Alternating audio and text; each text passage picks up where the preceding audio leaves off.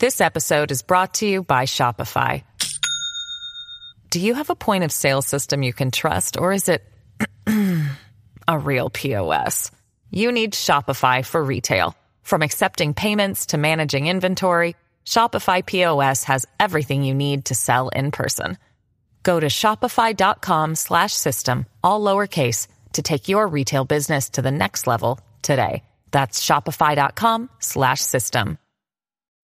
When you need mealtime inspiration, it's worth shopping Kroger, where you'll find over 30,000 mouth-watering choices that excite your inner foodie. And no matter what tasty choice you make, you'll enjoy our everyday low prices, plus extra ways to save, like digital coupons worth over $600 each week. You can also save up to $1 off per gallon at the pump with fuel points. More savings and more inspiring flavors make shopping Kroger worth it every time. Kroger, fresh for everyone. Fuel restrictions apply.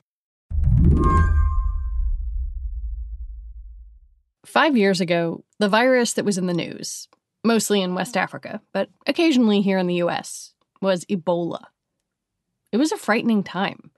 Ebola caused fevers and hemorrhaging and had an average fatality rate of 50%. And it was during that outbreak that I had dinner with a journalist I know, and I met his wife, Dr. Celine Gounder. Celine is an infectious disease expert, and she'd been doing volunteer work in Guinea. And I was really struck by how unflappable she seemed, even though we were talking about this terrifying disease. The reason I was not scared with Ebola is because I was going with an American aid organization. I knew we were going to have the personal protective equipment we needed. And I knew how Ebola was transmitted. So I knew that as long as I was careful, that it was relatively within my control. That kind of control she's talking about has been hard to come by in her work on the coronavirus, both in terms of how easily this virus spreads and also what she can do to protect herself. I work at Bellevue Hospital in New York. I see patients there. And we have been in rationing mode since the spring. You have to go to this window, show your ID. They give you three N95 masks for the week. Um, you know, so that's being rationed. I have been using. Wait, still in in November? Yeah. Yeah. Oh my God. A- and I have been using the same face shield since March. I just uh, wipe it down at the end of every day and put it in a paper bag in my locker. The fact that we would have allowed ourselves to get to that point in this country is just unacceptable. This week and this point in the pandemic feel particularly fraught. Cases are exploding, the holidays are looming, effective vaccines seem to be on the horizon, but aren't here yet. And Celine is in the middle of it all, not just as a doctor, but as a member of the Biden administration's Coronavirus Advisory Board, a group of 13 people whose ideas and expertise will shape how the incoming administration responds to COVID 19. Does the weight of being on this task force add a, a level of, of, I don't know, fear or responsibility for you? To me, it's it's empowering to to be um, included in a group like this. It's a huge honor and privilege, but it also makes me feel like I can do something about it. You know, all of the scientists who have been studying this, who have great ideas about how we can use the, the new knowledge and tools that we have to control the virus, I can help funnel that into policy and action.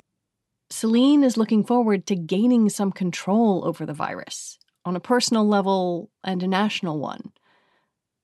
Of course, none of that can happen yet. The transition is still in limbo. I am really worried about the next two months, really, about what's going to happen because we are not being given the information we need, which means that that will slow us down even come January 20th. And I really do think a lot of people are going to die as a result of these delays.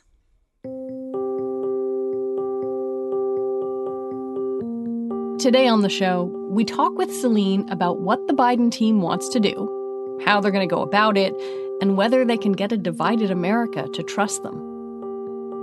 I'm Lizzie O'Leary, and this is What Next TBD, a show about technology, power, and how the future will be determined.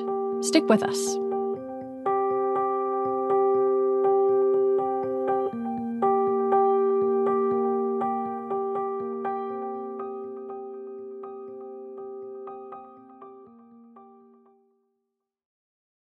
This episode is brought to you by Discover. When it comes to your finances, Discover wants you to know they are the credit card that is always there for you. With 24 7 US based live customer service, everyone has the option to talk to a real person anytime, day or night. Yep, that means no more waiting for quote normal business hours just to get a hold of someone. We are talking real service from real people whenever you need it. Get the customer service you deserve with Discover. Limitations apply. See terms at discover.com slash credit card. This episode is brought to you by Shopify. Do you have a point of sale system you can trust, or is it a real POS? You need Shopify for retail. From accepting payments to managing inventory, Shopify POS has everything you need to sell in person. Go to shopify.com slash system, all lowercase, to take your retail business to the next level today. That's shopify.com slash system. A big part of what Celine Gounder is doing this week is being a spokesperson, getting the Biden message out about what they need and what they plan to do the president elect has talked about appealing to governors to, you know, try to enforce mask mandates. Do you think those would make a difference? Because there are places like New York, where you and I both live, where those are in place, and yet we've got big outbreaks uh, in different communities. Well, I think the key is that one, how enforceable is a mandate? Two, who is issuing the mandate? Is it somebody that these communities you know, respect, believe, trust. And I think that makes a national mandate, both the enforcement issues as well as the trust issues, very challenging. I, I do think, you know, a, a, mandate coming from a governor, for example, a governor of South Dakota, that would be taken very differently, would be received very differently by people in South Dakota than if the president were issuing that same mandate. Should we have a national testing plan or has the boat sailed on that already? So the current administration has actively discouraged testing, has said, oh, we're testing too much. That is definitely not what you're going to hear under the new administration. If anything, you're going to see a massive ramping up of testing and really trying especially in communities of color that have been really hard hit to make sure we have much better equity and access.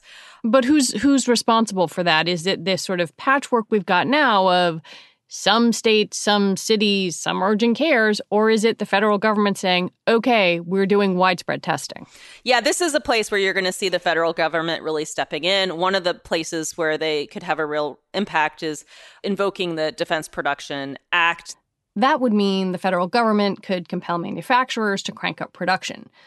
President Trump has done this to a limited degree, but the Biden team wants to use the law more broadly. Both res- with respect to personal protective equipment as well as scaling up production of test kits.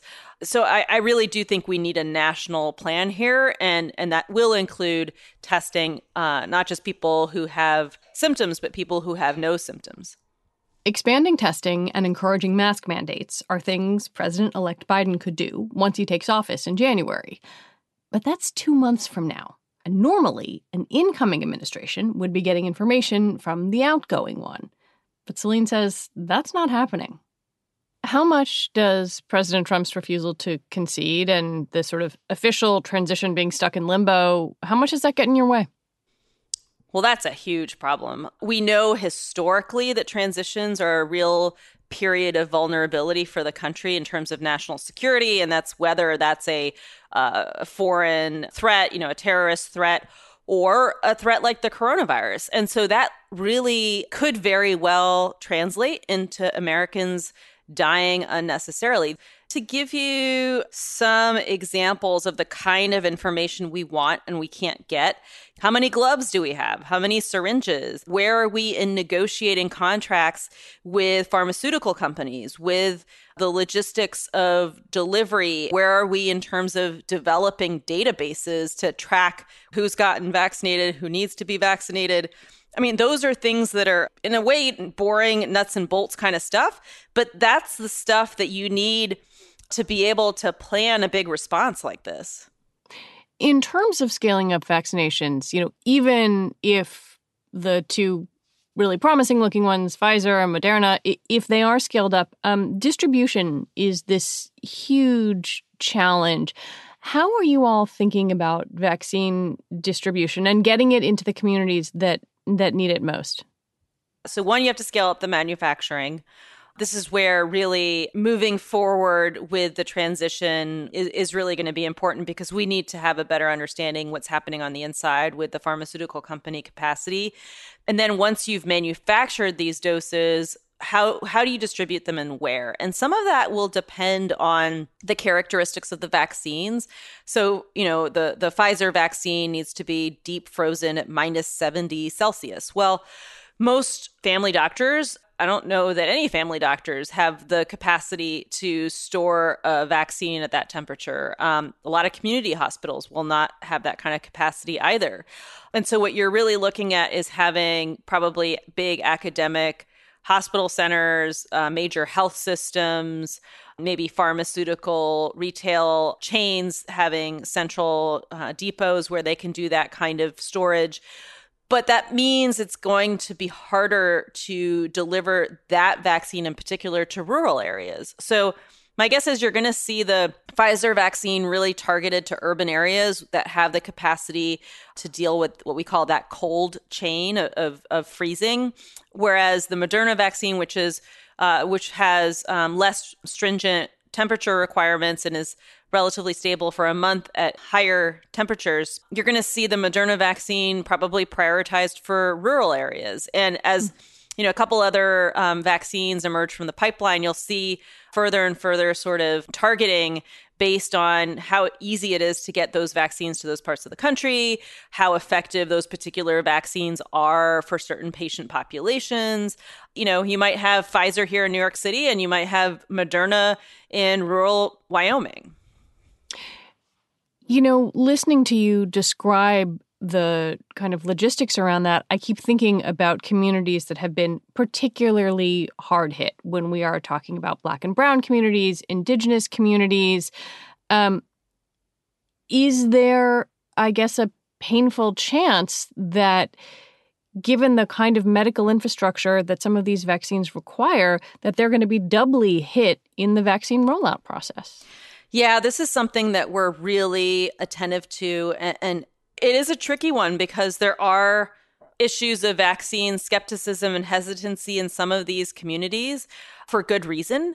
And if you say we're going to prioritize communities of color for vaccination, there will be a contingent of people who will say, oh, so we're going to be guinea pigs for this new vaccine.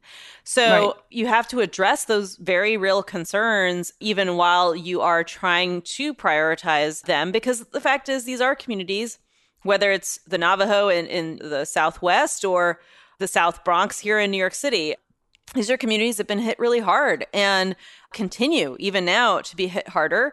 Um, so we really do need to prioritize them um, if we're going to maximize the impact of, of the vaccines.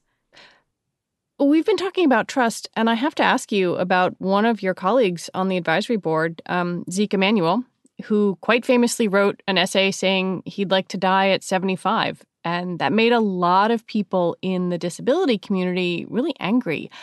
How do you get their trust. I noticed the president elect mentioned them specifically uh, in his speech. How do you get their trust um, with him as a part of this group?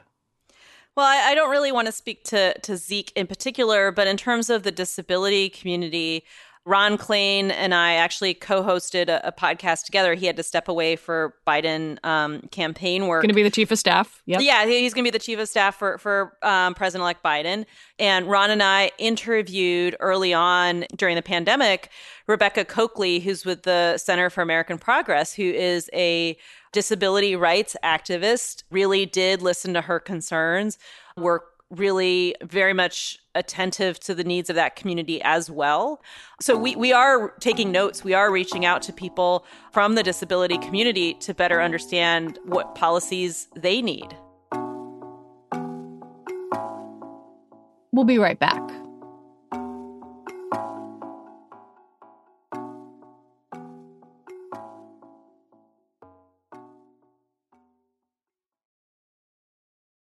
It's time for today's Lucky Land horoscope with Victoria Cash.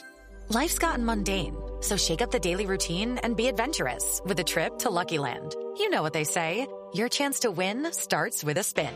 So go to LuckyLandSlots.com to play over 100 social casino-style games for free for your chance to redeem some serious prizes. Get lucky today at LuckyLandSlots.com.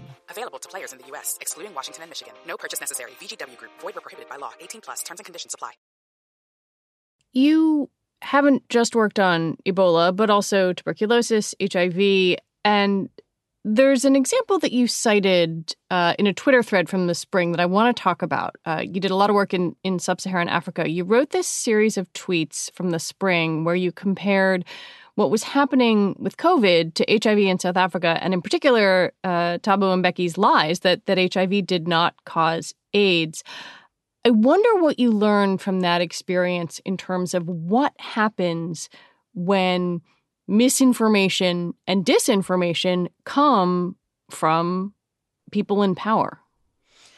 Yeah, that was a very um, sad situation. Um, so, President Thabo Mbeki, the president of South Africa at the time, and um, Minister of Health Tshabalala both claimed that HIV did not cause AIDS. I think part of the reason for this is had they recognized that HIV caused AIDS, that would have implied certain responsibilities for the government to provide antiretroviral therapy for HIV to its people. And they were touting things like uh, garlic and beetroot as cures for HIV, not unlike the current president touting hydroxychloroquine or even bleach as uh, solutions here. And I think those are really efforts of trying to distract and deflect responsibility and distract from the problem at hand. Unfortunately, in the context of HIV in South Africa, hundreds of thousands of people died unnecessarily. This has been studied and modeled by epidemiologists to figure out how many people died as a result of not starting widespread treatment sooner. And I think there will be similar accounts of how many people died unnecessarily here in the United States because of failed policies. But of course, 70 million people voted for President Trump. And I guess I wonder how do you reach those people if they don't want to listen to the incoming administration and listen to the advice of, you know, public health experts like you? There are different kinds of authorities we turn to. Um, there are the Dr. Fauci's of the world, people who are infectious disease specialists. Who is getting death threats, we should note. Yes, yes, exactly. Um, and that's just sad uh, and terrible that that kind of thing is happening. Um, which speaks to the level of discourse about this issue. Um, but there are authorities like Dr. Fauci who, you know, are truly expert in this area, who have lived through many epidemics, who have real life experience responding to them. And then you have other kinds of authorities. Um, so these might be elected officials, these might be cultural or religious leaders from a community. And I think we need to tap into that too. In a sense, the left brain and the right brain. You need to tap into the cognitive as well as the emotional. And I'm not sure that we've really done a very good job with the emotional. Um, and that's really going to require number one, listening a lot. Um, and then figuring out who are those leaders, the the political and cultural and religious leaders in these communities who we can partner with, who we can arm with the best science, but then let them be the ones that are communicating to their own communities in a way that that is well received. Yeah, I mean there are no religious leaders on the Biden coronavirus advisory board, no prominent Republicans. Um, is that a mistake? Do you need them? I don't know that you need them on the advisory board per se, but I do think we need to be including Republicans and religious leaders and cultural leaders as, as part of the messaging strategy. That there is no question. I thought somehow that once people saw this with their own eyes in their own communities, that it wouldn't be a hoax anymore, that this would be real I mean, this reminds me of the conversations we had in West Africa about Ebola. For a long time in the beginning, people said, oh, Ebola is a hoax, Ebola is not real. But they came around to believing in Ebola more so than we have to believing in coronavirus, which I think is striking and really speaks to the level of distrust and polarization in this country right now. Before I let you go, um, are you hopeful or are you like too busy to kind of wrestle with emotions around that? I am hopeful to sort of quote Bill Foege, who was a CDC director. You know, he he likes to say that we need a healthy dose of um, you know skepticism and pessimism. You bring in those people on the outside to occasionally give you a little advice, but in your day to day working and your day to day colleagues, you want the most optimistic people possible because once you start to turn cynical, that's really disempowering. That's when you give up. That's what leads to people saying, oh, well, I'm going to get sick anyway. Why do anything? And then once you get to that point, you've lost the battle. This is where I think it's really important to understand there is light at the end of the tunnel. We just need to get through the tunnel. We have vaccines that will be coming in several months. We just need to get from here to there. And so, all of these things you can do now the mask wearing, the social distancing, being outdoors if you're around people outside of your out- household bubble, getting tested all of that will save lives. Dr. Celine Gounder, thank you very much. My pleasure. Dr. Celine Gounder is an infectious disease specialist at Bellevue Hospital in New York. She also hosts the podcasts American Diagnosis and Epidemic.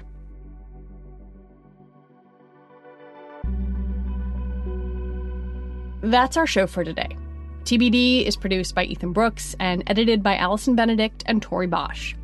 TBD is part of the larger What Next family, and it's also part of Future Tense, a partnership of Slate, Arizona State University, and New America.